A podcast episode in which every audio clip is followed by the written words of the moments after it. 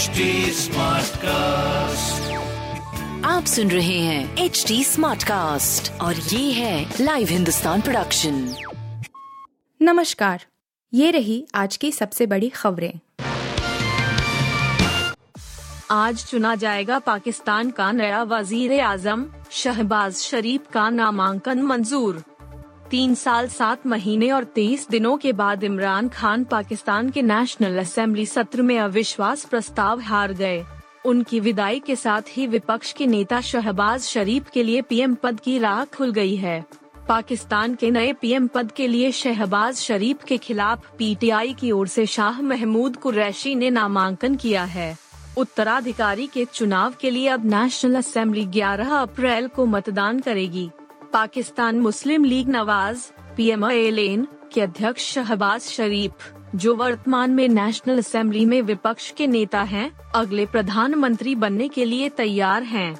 बताया जा रहा है बिलावल भुट्टो को विदेश मंत्री बनाया जा सकता है वहीं सत्ता से बेदखली के साथ ही इमरान खान देश के पहले पीएम बन गए हैं जिनकी विदाई संसद में अविश्वास प्रस्ताव के ज़रिए हुई है अविश्वास प्रस्ताव हारने के बाद इमरान खान का पहला रिएक्शन आया है।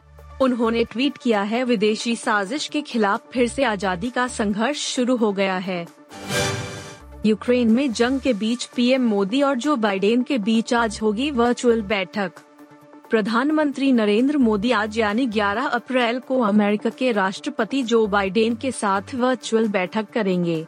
इस बैठक में दोनों देशों के नेता आपसी हित के लिए दक्षिण एशिया हिंद प्रशांत क्षेत्र के साथ साथ वैश्विक मुद्दों पर चल रहे द्विपक्षीय सहयोग की समीक्षा करेंगे और अपने विचारों को एक दूसरे से साझा करेंगे। दोनों देशों के नेताओं के बीच में यह बैठक ऐसे समय में होने जा रही है जब रूस और यूक्रेन के बीच जंग चल रही है।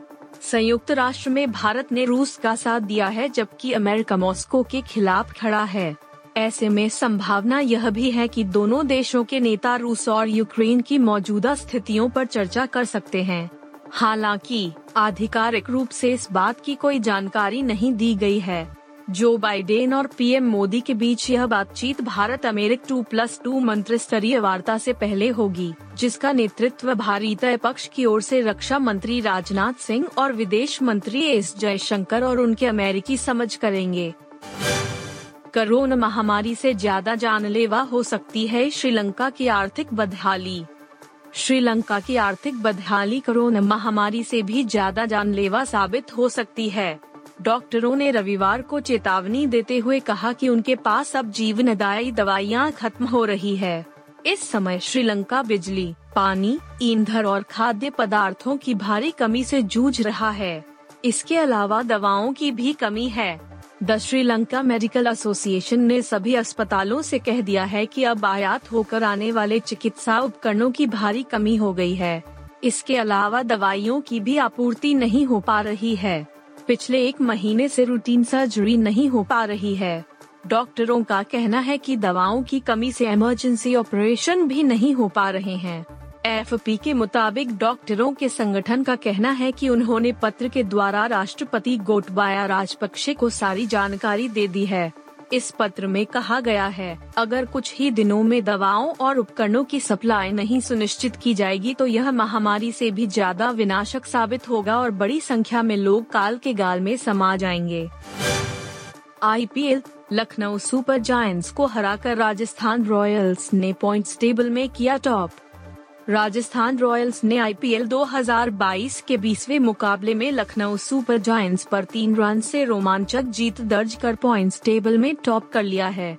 राजस्थान रॉयल्स के अलावा Kolkata Knight Riders, Gujarat Titans, Royal Challengers Bangalore और लखनऊ सुपर जायंट्स के भी सिक्स सिक्स अंक है। मगर बेहतर रन रेट होने की वजह से संजू सैमसन की टीम सबसे आगे है।